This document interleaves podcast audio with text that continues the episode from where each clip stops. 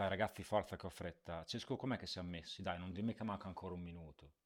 Ok, non te lo dico, però... Ma come mai tu sei sta fretta oggi? Ma niente, che devo andare a prendere il regalo di Babbo Natale per mia figlia. Il regalo di Babbo Natale per tua figlia? Ma quanti anni ha? Quasi 11. Cioè, so dove vuoi arrivare, però non è che sia così semplice spiegarglielo, sai? No, capisco, ti capisco. Ma glielo fai ascoltare il podcast a tua figlia? Ah certo, è una grande fan. Lo ascoltiamo sempre in macchina mentre l'accompagno a scuola. Ah bene, allora posso dirglielo io che Babbo Natale non esiste. Sigla!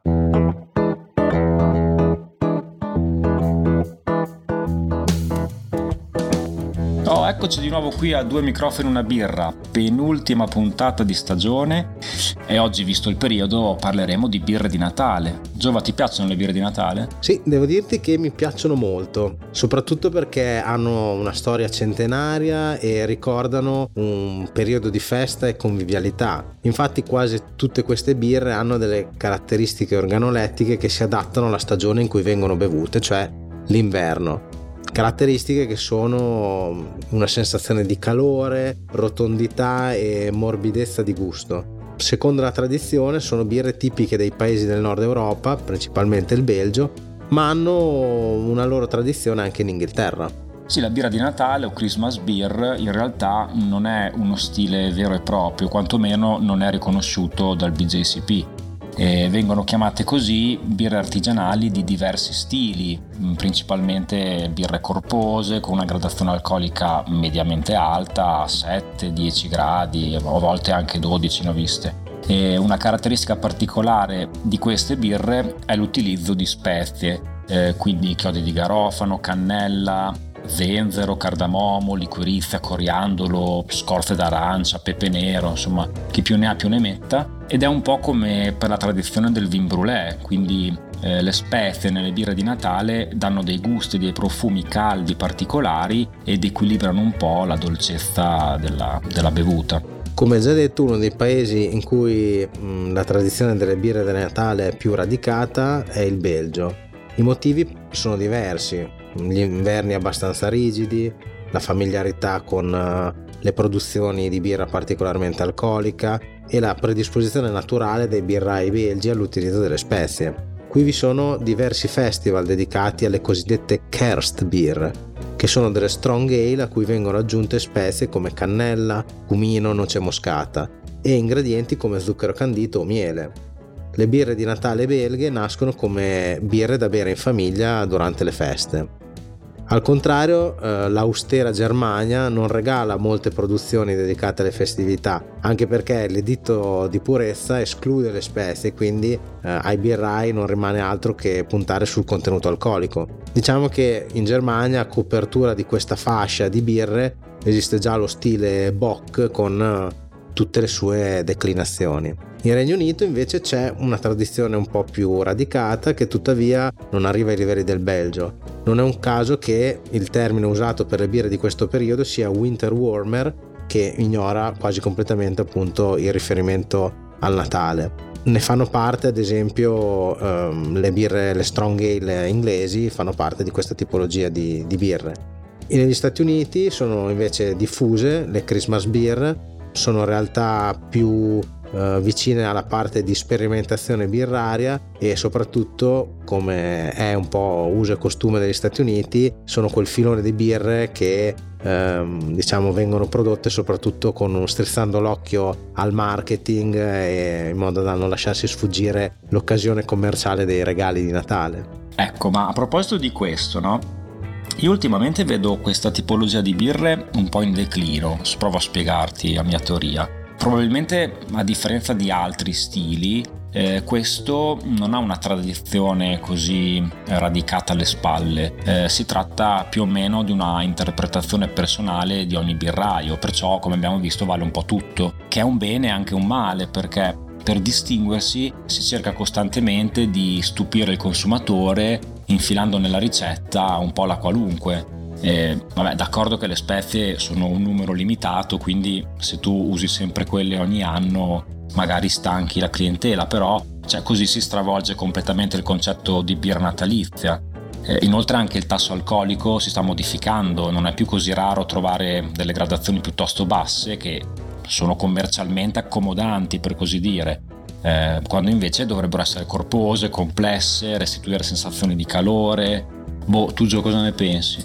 Sì, ti dico che purtroppo anche io sto riscontrando un po' questa tendenza, sono birre sempre più di nicchia e probabilmente nel tempo potrebbero anche andare a sparire in favore appunto degli standard, dei grandi numeri. Dico che per me è un peccato perché diciamo queste birre un po' le aspetti come aspetti regali di Natale, non averle più mi lascerebbe un po' un senso di vuoto, una tradizione che mi piacerebbe rimanesse a lungo, proprio come una sorta di comfort zone. Tu arrivi a Natale e in un mondo in cui tutto cambia così velocemente, sapere che in realtà hai in quel periodo dell'anno ritrovarti quei sapori e quelle birre, non so, magari ti dà anche una sensazione di come dire comfort e tranquillità. Sì, io ricordo per esempio di un birrificio che adesso mi sfugge il nome in questo momento, però ogni anno proponeva la sua birra di Natale e modificava un solo ingrediente che era il miele. Quindi la ricetta era sostanzialmente la stessa, come base usava la sua triple e poi aggiungeva spezia e miele, però ogni volta era un miele diverso, quindi un anno il miele di melata, un altro di corbezzolo, un altro di castagno e così via. E secondo me è un'ottima idea per mantenere comunque aspettativa nella clientela, perché ogni anno ci si chiede quale miele userà questa volta, e senza dover ogni anno reinventare la ruota, perché comunque la ricetta è quella. Sì, comunque il prodotto sai che è gradito la clientela, dai quel minimo di variabilità per appunto non stancare, però rimani fedele al tipo di prodotto che fai. Sì, alla tua birra di Natale. Che ne dici se parliamo di qualche esperienza personale? Assolutamente sì, sigla. Sigla.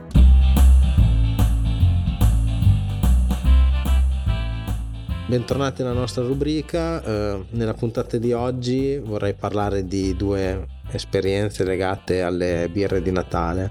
La prima è legata appunto a un cenone di Capodanno di 5-6 anni fa, in cui portai, pensando di fare cosa gradita, una Bon Nadal del birrificio La Bottiga, appunto da degustare insieme magari agli amici a fine del cenone, in attesa del classico brindisi e conto alla rovescia. Insomma, finito il pasto l'ho messa a centro tavola, l'ho aperta, io ho iniziato a versarmene un bicchiere, però vedevo che nessuno, adesso io non volevo forzare la mano agli altri commensali nel berla, però vedevo che quasi tutti si bevevano lo spumantino, il prosecchino. Non aveva colto nel segno la tua birra. Non aveva colto nel segno. Insomma, morale della favola, mi ricordo tra l'altro una birra che a me è piaciuta particolarmente, me la ricordo balsamica, la paragonerei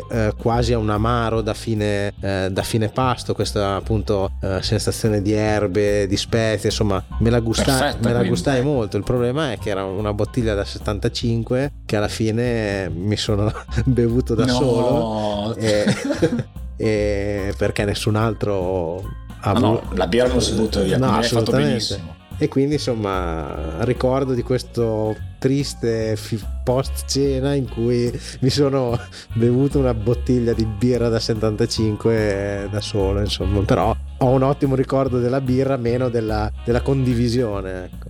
L'altra esperienza invece è legata a una scoperta che ho fatto nel 2018. Sono andato in un locale nella piazza del paese in cui abito, era una sera, era a fare aperitivo con gli amici, e ho visto che in vendita c'era una bottiglia della birra di Natale della Forst, l'edizione che fanno della loro birra natalizia. È un bottiglione da 2 litri decorato, e mi colpì un sacco la decorazione di questa bottiglia e me la sono comprata. Era una bottiglia da 2 litri e me la sono comprata, e dopo sono andato a vedere, nella decorazione c'era quello che sembrava essere un prete, un vescovo.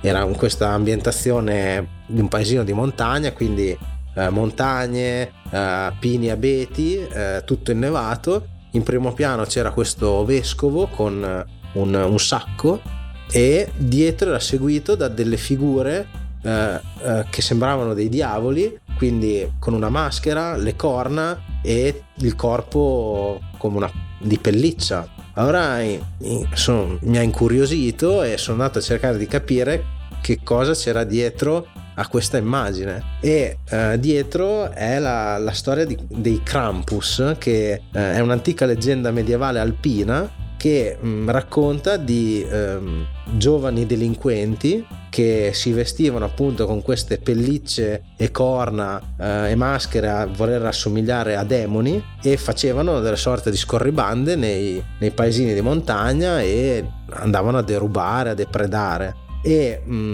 queste scorrerie venivano esorcizzate dalla popolazione invocando la protezione di San Nicola o Santa Claus, che era il precursore di Babbo Natale, che proteggeva questi paesini e da questi demoni, e portava ai bambini i regali di Natale. Quindi la figura in primo piano era San Nicola, praticamente. Era questo vescovo col sacco che portava i doni e proteggeva il paesino da questi demoni. Fatto sta che mi piacque così tanto che adesso tutti gli anni mi compro il bottiglione della birra Forst, che ogni anno ha una decorazione. Ma è bello, vedi, quando il marketing è fatto bene, quindi prende una leggenda che sicuramente esiste in quei luoghi e riesce a colpirti, anche se non sei magari di quelle tradizioni, non le conosci, però ti incuriosisce, ti colpisce, è bello. Invece la mia esperienza è un po' differente, diciamo, e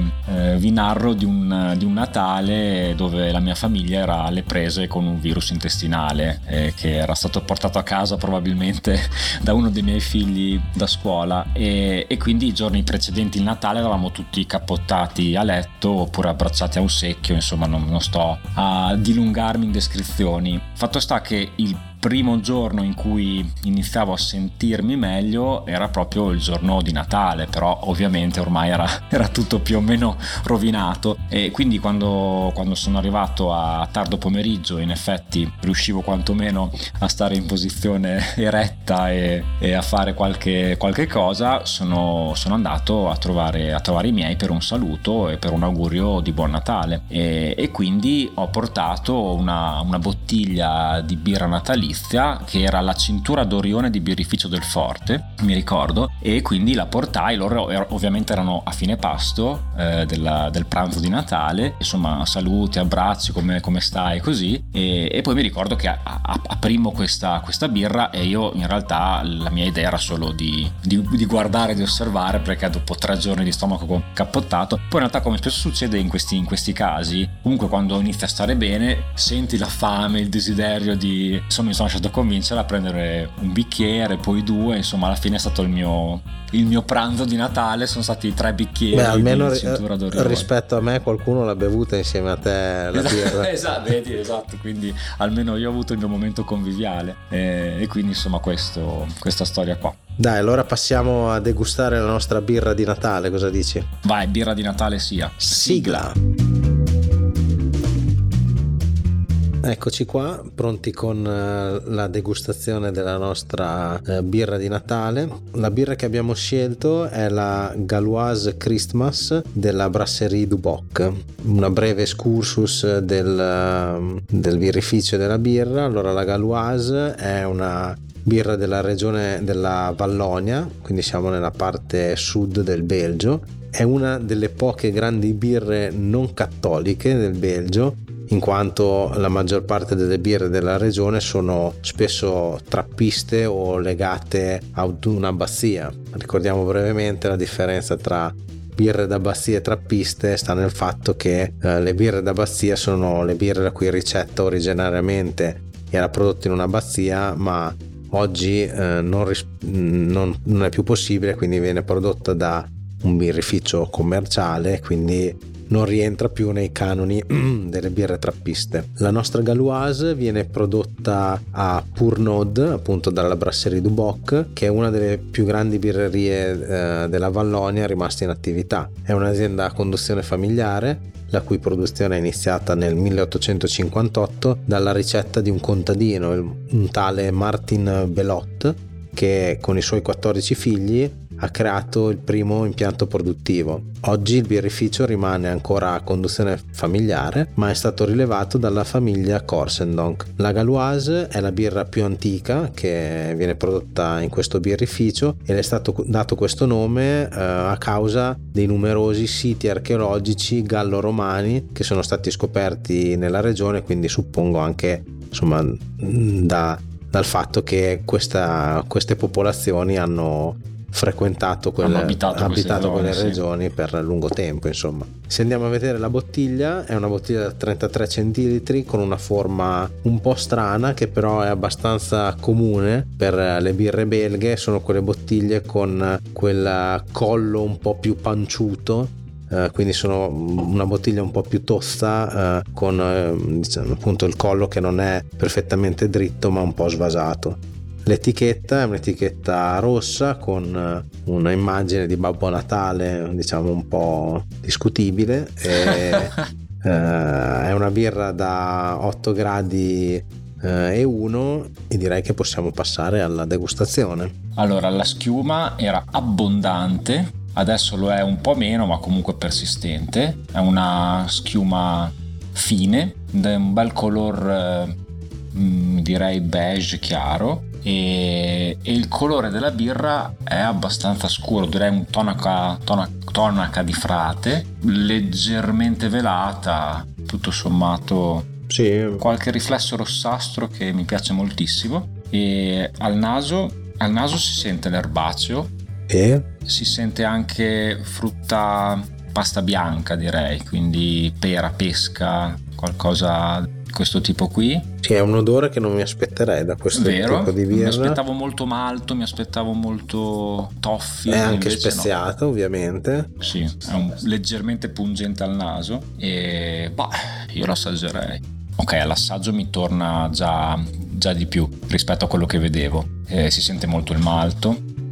Io, come appunto ti dicevo prima, anche per quella bottiglia che mi sono bevuto da solo di Bon Nadal, queste birre mi danno questa sensazione un po' balsamica, un po' come dire, un po' medicinale, no, ma in senso positivo, cioè di quasi rinfrescare la bocca, non so.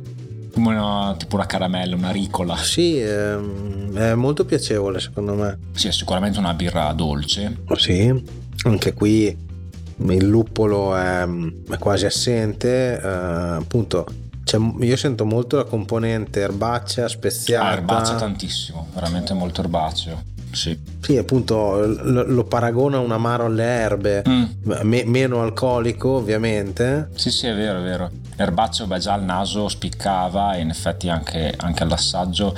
Mi lascia un po' perplesso il retrogusto e retroolfatto che, tu senti...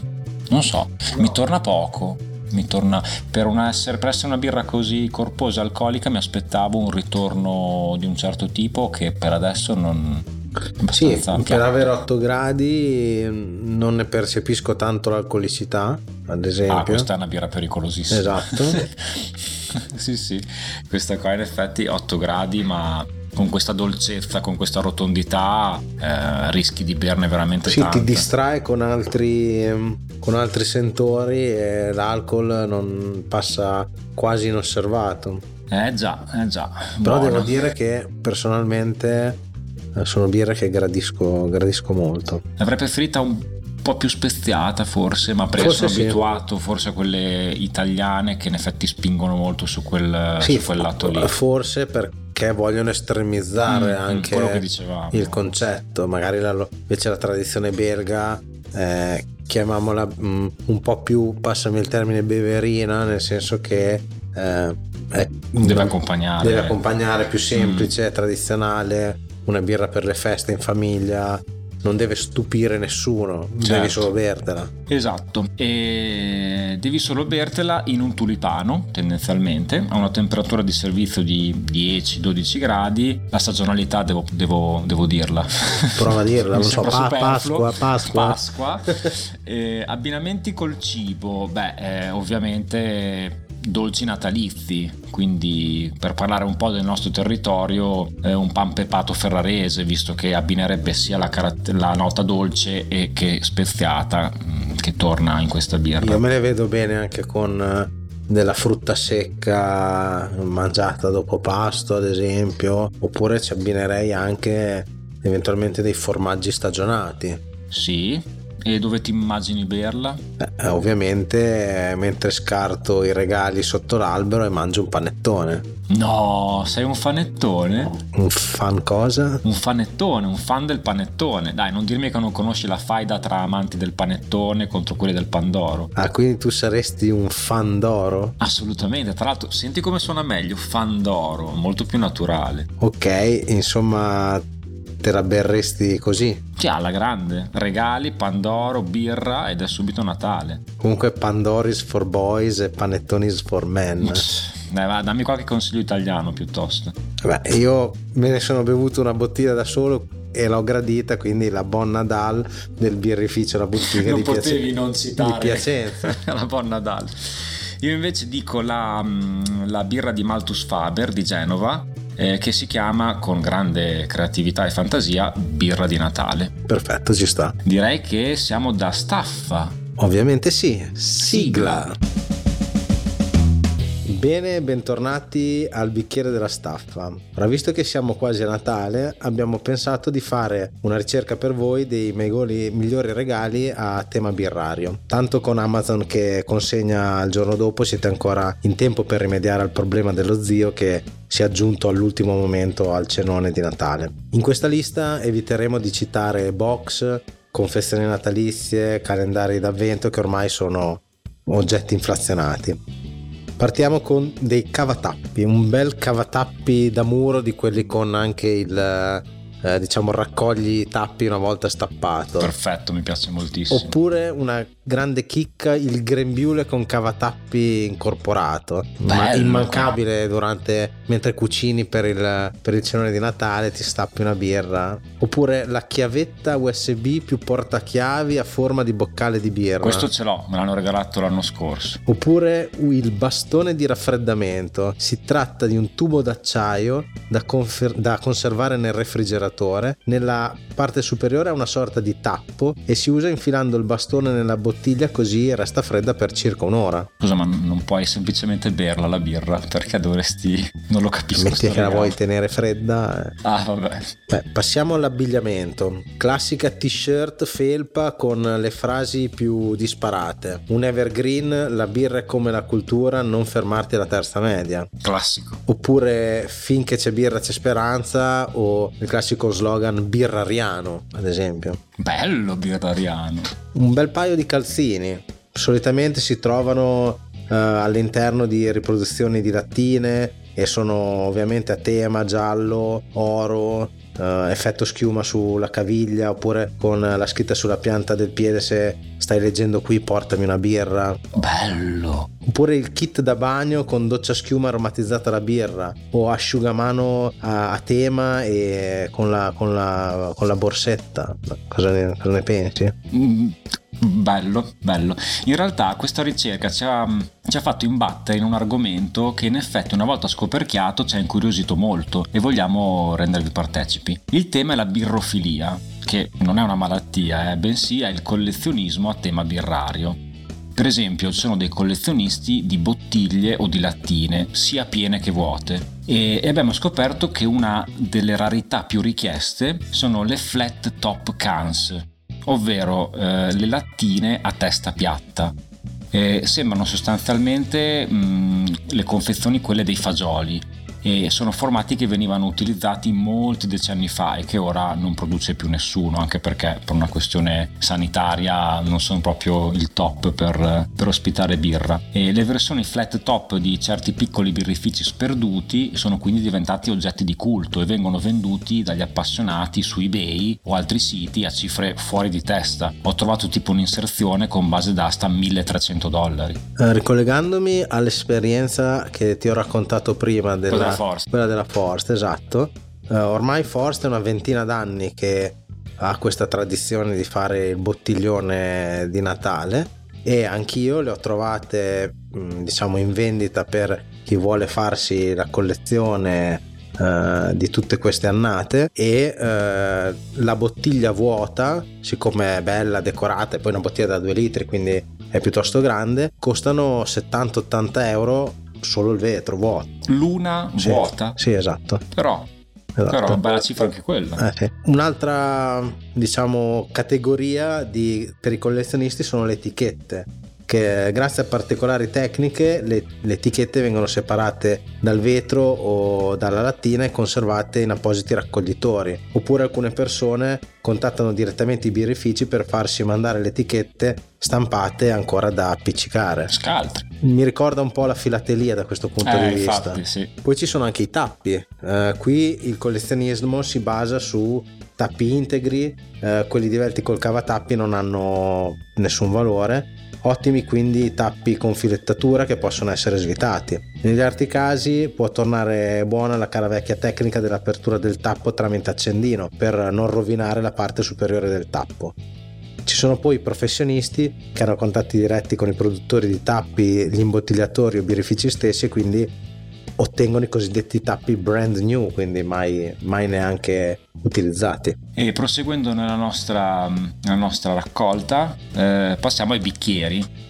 Ovviamente parliamo di bicchieri brandizzati, quindi con il nome del birrificio banalmente inciso sopra, e solitamente un collezionista di questo tipo individua un tema di fondo come una nazione oppure uno stile e colleziona solamente bicchieri di quel soggetto, anche perché sarebbe umanamente impossibile collezionare tutti i bicchieri di tutti i birrifici del mondo, servirebbe probabilmente l'intero spazio espositivo del Louvre per ammassarli tutti quanti. Di pari passo ai bicchieri ci sono i sottobicchieri, quindi anche qui vale un po' lo stesso discorso fatto prima, è impossibile collezionarli tutti, bisogna scegliere un brand o un soggetto.